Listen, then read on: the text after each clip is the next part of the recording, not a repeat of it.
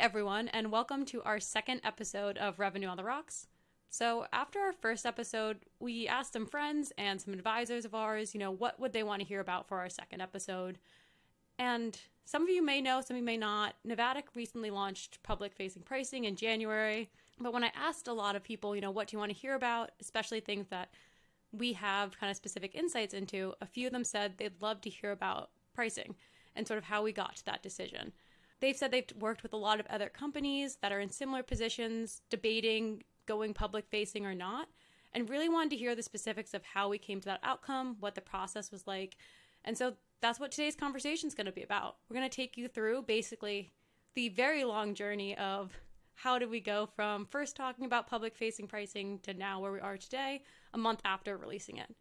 But before we dive into that stuff, Ben, what you drinking today? Yeah, Natalie, unfortunately, I'm not really spicing it up a whole lot since last week, last when we did this. I'm still working through actually actually I think last time was Bud Light. Today it is Coors Light. So just crossing all the lights off the list, but nothing spectacular. How about you? I am drinking again another Cabernet, which I promised myself I was going to drink a different type of red wine this time and did not go to the store. But it's my staple. It's Josh Cab Sab if you've had it. It's it's like a very good $20 less wine not too sweet, not too heavy. Recommend it. Not sponsored by Josh, but who knows? Maybe one day. Next time we do this, I get to choose your drink and you get to choose mine, and we'll uh, we'll kind of try it out together. How about that? That's a fun idea. I'm a little scared, but I'm I'm down. Besides just you know figuring out what Ben's drinking this time, I'm so excited for this episode. As Ben knows and what we're going to dive into, I don't think I shut up about public facing pricing since the second I joined Navattic. I think just our overall mindset was, you know, we are in the PLG space, we sell to PLG companies, and we kind of know that that's a fundamental part of being PLG. That being said, I think it's really easy for me as the marketer to sit back and say, of course we should have this. This is so easy, but it really affects every part of the business and some more than others. So I'm excited for people to hear Ben's perspective of, you know, why maybe sales teams are sometimes hesitant or why it is a big decision and how again we got to where we are today. Yeah, and Natalie, to your point, I think what I'm really excited about is it does exemplify the overall topic of this podcast, which is working closely with marketing and sales. And ultimately, this was a probably the biggest decision we have made together, and a good example of maybe us disagreeing on the topic and, and how we worked together to, to come to like a happy medium where we're both, I think, in a good place with it. So it should be a good example of the overall theme of, of working closely with sales and marketing. So, Ben, diving into it, why are sales teams and CEOs so scared to do public facing pricing? When I was thinking about this question, tying it back to Navattic specifically, I think the co-founders and myself were in the same boat of we do not want public facing pricing and it was kind of this battle that we were waging honestly against you natalie who was pushing forward on the marketing side and i think for for most saas companies and especially for startups like all the startups who are listening to this right now i think you're going to start nodding your head is a lot of what we're doing is trying to figure out where we fit in the market and I don't mean necessarily ICP. I mean, who are we selling to? Are we selling to startups? Are we selling enterprises? Everyone's trying to move up market. That goes without saying. So I think a big concern we had is how can we present a public pricing page that we feel confident in that speaks to everybody and kind of makes nobody feel left out. That was a big concern for us is well, let's build this beautiful pricing page, but now if I'm a startup, I'm going to be afraid that looks way too expensive or you know, hey, maybe this is a little bit too startup focused. Is that going to scare away some enterprises? And so it was really just the battle of, of running in circles, worried about we are are we creating a pricing page that will speak to everybody individually. The last thing I will say too, and a huge part of our pricing conversation, I would say, is talked to a lot of advisors, talked to a lot of people who have done it. Trust your gut and understand that pricing is nuanced. It'd be really easy if every single software was like a Slack or a CRM where it's cut and dry, it's per license, very, very simple. That's just not the world we live in, and that's not true. So take everybody's advice a little bit with a grain of salt because everyone's going to come with you with ideas of like, why haven't you done this yet? Or it really is just this simple. But understand that every pricing package is a little bit nuanced. So you kind of know what that means for you and your team. And I think that was kind of part of the fear too, was the fact that it's nuanced and we felt like we had to choose this perfect pricing strategy and have it exactly match, you know, what others are doing in the space or make sure it 100% was all fleshed out. Versus, I think we have to think of pricing a little bit more as an ongoing entity. And that's hard because obviously you want to be fair and just to your customers and you want to be careful not just changing it up on them randomly. But the best companies I've seen, the best SaaS companies, are constantly experimenting with pricing to get to the best plan. You kind of can't get there without getting some feedback. Also, think about it, and this is a tip from a full circle perspective. This was usually my pushback from advisors or either other people in our team who are like, why don't we just put pricing on our website? It's that simple. And a huge part of this as well that people don't think about is the impl- implications it has from a product perspective and from a billing perspective. Is your product in a in, in a place where you can handle upsell, different license models? You know, how is your billing team or finance team going to be able to track all of this? So do keep in mind that the pricing conversation does involve product and operations just as much as it does sort of sales and marketing. That's such a great point because we had some conversations where we came up with different pricing models and we realized, oh, that's going to take us six months to implement because it's a lot of complex product tracking that needs to be done. I think it's important to remember again, it does not have to be perfect to get to something because maybe the ideal pricing model, you're not ready for V1, but just by putting something out there, and that's how you can eliminate some of this fear. It's like, let's just get put something out and get feedback.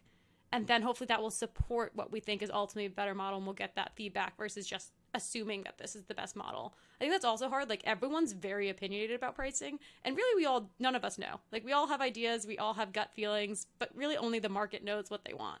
I agree. And I think another tip and trick is we had a lot of meetings about pricing. And what we wanted to do is like, hey, we're a flat organization. We want to get everybody involved. Everybody has a say, which is true. And that is the process that we went through. But eventually, you do have to sort of narrow it down and say, all right, these three or four people are going to get in a room and take all of the feedback and input that we have received, both internally and externally, and ultimately make a decision around what plan makes the most sense. What can we implement right away? I think we a little bit had maybe too many cooks in the kitchen at first, and it really slowed things down. Too many thoughts, too many ideas. Eventually, you do have to sort of have that champion or small group internally who will make that final call. Otherwise, trying to get 13 people on the same page is, is a lot more difficult than, hey, here are the three people who are really going to make the final say. That feeds in super well to the tip I had written down for this was that you need someone also to collect the data up front and after. You need someone who is going to look into the data, both quantitative and qualitative, to make a case for public facing pricing because it can't just be on your gut intuition. So, very tactically, what we did is we have this on our book a demo field. We have please share anything that you would help prepare us for today's meeting. And we looked at the numbers, and 15% of those stated that they just wanted something related to pricing. Sometimes it was literally just pricing. Tell us your price. What is your price? And that, in combination with some very qualitative data, I point out that I'd have marketers reach out to me on LinkedIn and say, Hey, what's your pricing? I'm evaluating, but I'm kind of scared it's too high because I see some of your logos. So I combine those two aspects the quantitative of 15% and then some qualitative stories of people literally reaching out to me. And that's sort of how we got the ball rolling. And it helped because, again, it was not just my opinion, then we had some data behind it. And I definitely think, Natalie, that's something that we have seen and felt on the sales side ever since putting pricing on our website. I'm not going to say it's creating higher quality buyers, but it does sort of reduce one of the objections, or maybe whatever you want to call it, that we used to have to have in that sales conversation because maybe they loved the Navattic demo, maybe they loved conceptually. And then we get to the end of the call we talk about pricing. And maybe it's a good fit to home run, and maybe it's like a, oh geez, I really wish I would have known that. Like it would have saved me and you some time. So by putting pricing on the website, it really, really helps on the sales side because nine times out of ten they've already seen it. They're still going to have some questions about it, and it's good to have that that conversation. But ultimately, if they've seen the pricing, they've booked the meeting, it means it likely is within their budget, and that's just good for us. I want to dive more into results in a little bit, but before we get into that, I think it's important to talk about what was the tipping point from leadership saying, no, I'm not interested in pricing to, okay, let's have this conversation. Because as Ben, as you alluded to, this was something I didn't shut up about for a while. But I think one thing that's really important is also I pitched this in like August and there was clear pushback from the rest of the leadership team and I had to take a moment back and say, okay, clearly we are not ready for this yet. But would love to hear from your perspective like what was that tipping point? I was certainly one of the people internally who was pounding the table for I don't want pricing on the website just yet. I really, really don't. And there's a ton of reasons behind that. But ultimately, what I would say is if you are somebody in a leadership position at a company and you think this is the right idea, first and foremost, like be a champion of that. Natalie, you were pounding the table relentlessly for pricing on the website in every team leads meeting. It's all you talked about in our one-on-ones. It was driving me nuts. Like we we went 12 rounds on on pricing on the website. And so I think your persistence is obviously very important and you know, if you are somebody at a company that doesn't have this on your website just yet and you do feel very strong about it, tip number 1, don't give up. Continue pushing people internally. I think the breaking point for me though was imagine you worked at a company and you had prospects telling you all day long that they needed feature ABC.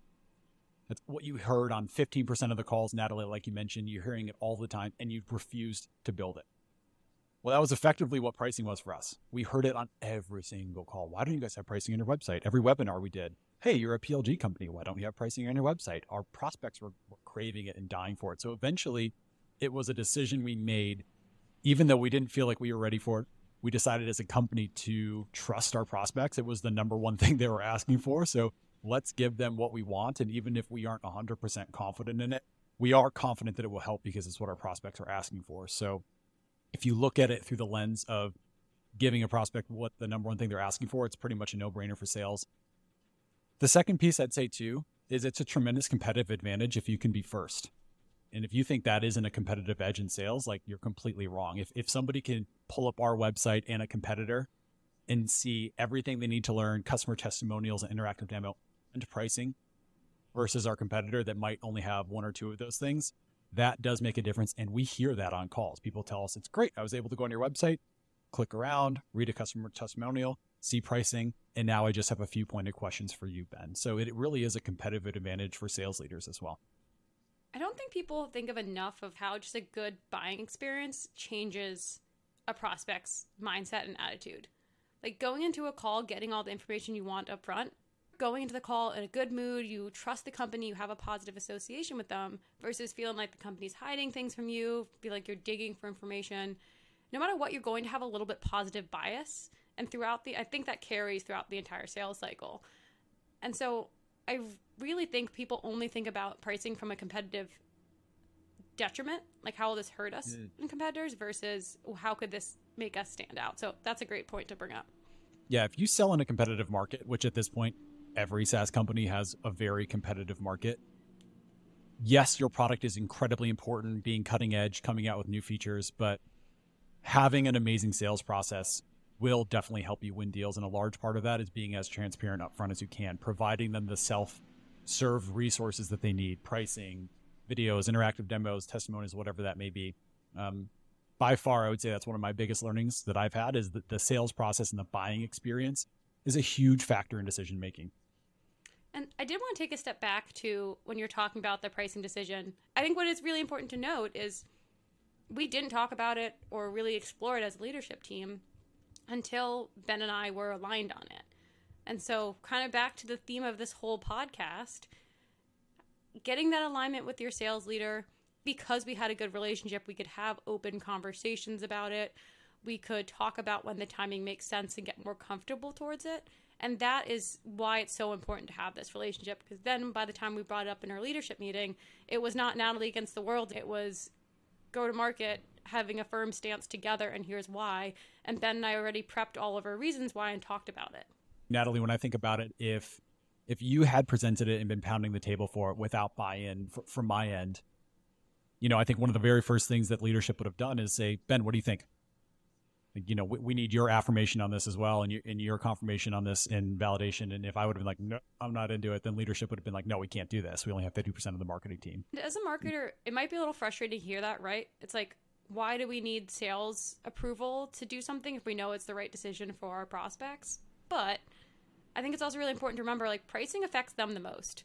Like, they are the ones it's going to change their sales cycle. It's going to change potentially their one win rate. It's going to change revenue, their quotas. Like for me, it's easy to sit on my pedestal and say, we need this because we need to have better experience for our buyers. But imagine if another department was trying to change something that would affect your metrics as a marketer. Yeah. And, honestly, Natalie, to be totally transparent, I think the big turning point for me was initially I was wondering if putting pricing on the website was more marketing focused and like marketing being selfish around you were on a million podcasts and webinars and one of the very first questions you had to address is cool Navattic plg i love it wait, why don't you have pricing on your website? And so I knew it was annoying for you. But I think when we finally had alignment on what Natalie is pitching and proposing is the same thing that our prospects are harping for, that's when it was like the aha moment for me around Natalie was right the whole time. But it took validation from my prospects to echo what you were saying for me to really buy into it. So again, it gets back to that sales and marketing relationship around bridging that gap a little bit. I guess it's like that age old adage where like your parents tell you to do something over and over again, but you don't actually hear it until somebody else tells you to do it kind of thing. That's kind of what it was like for me. That perfectly ties into the tip I was going to bring, which before I talked about data, like, yeah, put a video together of this a bunch of prospects asking about pricing or highlight it or other people saying it. Don't just have it be your opinion marketing. Like make sure there's third party voices validating it. Because again, from Ben's perspective, it's it's easy to say, oh, well, selfishly as a marketer, I want to be on the top trends and I want to make sure people think my company is following the cool marketing rules when that's not really an always a great business case versus okay here's clips of our prospects asking for it here's a maybe here's a deal that we did give pricing to a little more upfront and look how well it went like use third party information and marketers speak your salespeople's language like hey ben like what if like imagine a world where Navattic is the only interactive demo provider that has true, transparent, publicly facing pricing. Do you think that'd be a really competitive edge? I think I would have been like, oh, like yeah, that's a really good idea. Like I don't know if we can swear this, but find ways to speak salespeople's language if you aren't getting through right away, because perhaps what you're saying in your initial messaging, they might be digesting as like that's for marketing, that's marketing vernacular. Like I don't care about that. Find a way to deliver it in a way that's going to like get your salespeople pumped up about it.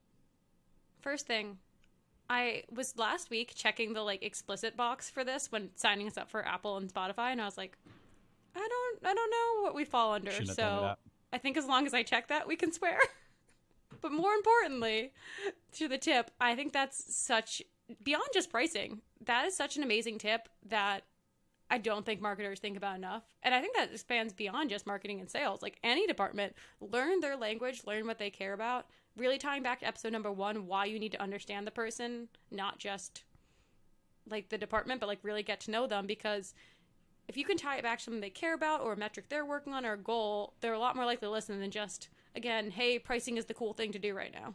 And salespeople, same thing with marketers, right? Like when you're addressing something or bringing something up, maybe don't necessarily tie it back to revenue, tie it back to brand, for example. Like this is how this could help our brand. This is how this will help our prospects. This is blah, blah, blah. Like using some of that stuff that again gets marketers excited. It's pretty basic, but I think that that'll certainly help. It's funny, it's basic, but so often those are the type of small things you can do that make the biggest impacts. Yeah, definitely. At some point, we're going to have to have a conversation about the ongoing battle we're having right now, Natalie. Maybe we can like air this out live around our drip campaign conversation. It's sort of like a, a, battle that you and I are completely on opposite sides of, and we have conversations about in our one on one. And maybe it's a good example of how like we can work through that together. So maybe a conversation for another time. I had no idea what you're gonna say to that, and at first I was really scared. I was like, "Are we gonna fight about something that I don't know, Ben?" but then when I said it, you're like, "Oh yeah, we are like, in a fight about that." Yeah, yeah, we definitely. Yeah, well, we'll do that in another episode about my feelings on email marketing. If anyone knows, I'm I'm not the biggest fan, but we'll we'll save that for another episode.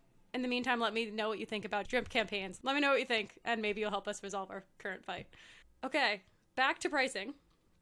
So we alluded to this a little bit. We got people excited, but the big reveal how has the sales cycle changed? It's been almost exactly a month now, so enough time to kind of see some longer term effects. Yeah, the initial thing I wrote down for this was it really hasn't come up a whole lot has come up a lot less than I thought it would, which again is a good example of we listened to our prospects, we gave them what they wanted, pricing on the website. We were terrified. We were running in circles of all the different things that might come out of their mouths. And then come to find out there aren't a lot of questions about it. It's pretty straightforward. It seems to be very helpful. It doesn't come up as much. When it does come up, they are a lot more productive conversations and you're not starting from square one. You're halfway through the pricing conversation versus here's what it costs. Now let's talk about some options here. So overall, I'd say it's been very, very successful. No news is good news. It certainly comes up less than I would have anticipated, and I'm very happy that we did it. So on the marketing lead perspective, because I will admit, like as much as I was singing the praises of public facing pricing, the day we did it, I still had a huge fear of, oh my god, our lead's about to tank. Like, are we going to see a huge drop off? Am I completely wrong? Like, I was definitely panicking that, that day. And the good news is, similar to sales, they really did not change much. There was, I'd say, even directly after, there was some increase. There was a lot of other things going on, so it's hard to say it was just that. I have been measuring the website conversion rate across the board, and we have seen an increase since releasing public facing pricing. But it was almost more reassuring to be like, okay, nothing really changed much, so our pricing is aligned with what people are thinking. It's also an easier conversation on the sales side. If we have pricing on our website, it's not like, hey, how'd you come up with that number? You know, because in, in, the past, it's like, hey, what does Navattic cost? I'm like, hey, this is what Navattic costs. And then they would, you know, it, it kind of opens you up a little bit to like, why is that the case? Is that the only thing that you offer? And now I can just pull up our pricing page on our website and say, this is what, you know, our two tiers, this is where your team would fall into, here's everything it, it includes, blah, blah, blah. So it's, it's actually much easier to deliver the pricing conversation. And I think it comes from a place that is much more genuine, transparent, and trustworthy versus I wonder where Ben just came up with that number from kind of thing. Yeah, I think we've all been in a situation where we've been a prospect and we've been quoted a number, and you're kind of like, I don't fully understand that. Or it's like, well, so you have two licenses, but you have three integrations, and then you have like five beating hearts. So that's going to be your soul. And you're like, how did you come up with yeah. that? like, I don't understand where those, and they'll send you like a follow up after of the breakdown of pricing. You're like, I still can't, like, I'm not a mathematician. I still can't follow this. So I think it really does just make it so much easier to say upfront, I understand what I'm getting myself into and why, and just feels less like you're being swindled when you know there's an official policy around it versus we just pulled a number out of thin air. Yeah, certainly. Again, what I would always say is one of my biggest pet peeves on, I would say, like LinkedIn broadly, and Natalie knows this, is people painting with a broad brush. I get it. Software is priced in different ways, right? It's very easy from like a per license. You can do a flat rate model like Navattic does. If you're an enterprise level company, it cannot be as easy and transparent as what we offer. Like, take everything we're saying with a grain of salt, but ultimately, think about the best way that your prospects would like to ingest pricing. And similar to your product, I would say the earlier you can get that in front of them, the better. So that is to say, you know, it, pricing on the website might not be for everybody. We, we fully understand that. Um, but I would say the earlier and more clear that you can present pricing, certainly the better. Definitely 100%. I think, as we talked about, too many people are too definitive. Also, like, go with your gut and your prospects you know, like ultimately, if your prospects aren't banging the door for pricing, then it means you might have it at the appropriate point. For us, it just, as we said, kind of became obvious. And I think it's also really important when you make these decisions, when you meet as a leadership team, that you don't just do something like this and let it sit. You also have to make sure you're following up with it. So, my big tip for this section was all around make sure if you do release public facing pricing, that you do have some sort of dashboard or you have metrics that you're trying to hit as a leadership team you've aligned on okay what do we want to get out of this and you're measuring and giving updates because i mean as ben said i put myself a little bit on the line by not shutting up about pricing and we have just a notion doc with a public facing dashboard it shows how did it affect things like website conversion rate sales cycle length acv in quarter deal rate throughout the entire funnel so people can see, okay, did this make a difference and where? And ultimately, keep in mind, like everything else, especially for like the first time you're doing it, or if you're a startup, it's a test. It's a V1. I think my biggest takeaway from putting pricing on the website is we were arguing, debating, and stressing until the cows come home about what the reaction of the market would be. Guess what? There really wasn't one. We were overthinking it. Not as big of a deal as we made it out to be ultimately we're not trying to answer every single question around pricing we're trying to give everyone sort of a baseline because that's what they ask for but ultimately it is still the job of the sales team to deliver a phenomenal experience and, and offer any insights or questions that they may have about it so it doesn't have to be perfect it's not going to be as groundbreaking as it seems to you and ultimately it is something you can iterate on very quickly i think that is such an important takeaway for all of this is that you know it's not going to be perfect right like you're not going to think of the perfect pricing plan Ben can attest, like the week of leading up to making the decision, we had so many side conversations, meetings, meetings about side conversations. Like we weren't getting any work done because we all just were trying to think of our own perfect pricing plan. And I have to give full credit to Ben. I think you just every conversation you're like, we're not gonna think of the perfect pricing plan. Like we're not all gonna be happy with this. That being said, come up with something that everyone's a little happy about like where we landed, no one hated, which I know maybe is not the best metric. You might want to say let's land on something that everyone loves, but that's just not realistic. It's a lot of different departments with a lot of different goals. You just need to have something that you feel comfortable with, you know your prospects will align with, and that no one hates. I think there's just so much pressure, especially for startups, right? Like you look on LinkedIn, you look at other companies' websites, their pricing pages, you're hearing from everybody, you have to do this, you have to do that. So you want to nail it, you feel like it has to be perfect. But I'm like here to tell you if you're if you're sort of struggling with some sort of decision in that realm, it does not have to be. Put yourself out there, understand it's a test, track it very diligently, like Natalie mentioned, and see what your prospects are saying. I think that's that's a great way to end today. I think that's the perfect just summarize the whole podcast perfectly. So with that, Ben, any final thoughts on pricing, go to market, how your week's going, how you're excited to see each other in person next week? Yeah, B2BMX in, in Scottsdale, Arizona, my backyard, the Valley of the Sun. Really looking forward to it. I've never had a martini in my life. It's not really my speed, but Natalie's been hounding me to drink one, so I, I imagine I will be trying that for the first time next week. There's a part of me that wanted to film one of these live when we're there after maybe a martini or two. So maybe that will happen, but don't get too excited because there's a good chance we'll forget slash it would not be a good episode. But maybe. So stay tuned. Might have a secret episode coming, probably not, but we definitely will have episodes every two weeks. Let us know if there are any topics you want us to cover, if you want to hear what Ben and I are fighting about more, or maybe things that you're working through, and just any feedback you have. Obviously, we're still new to this all, so always improving. Nothing's perfect. Cheers, everyone. Cheers.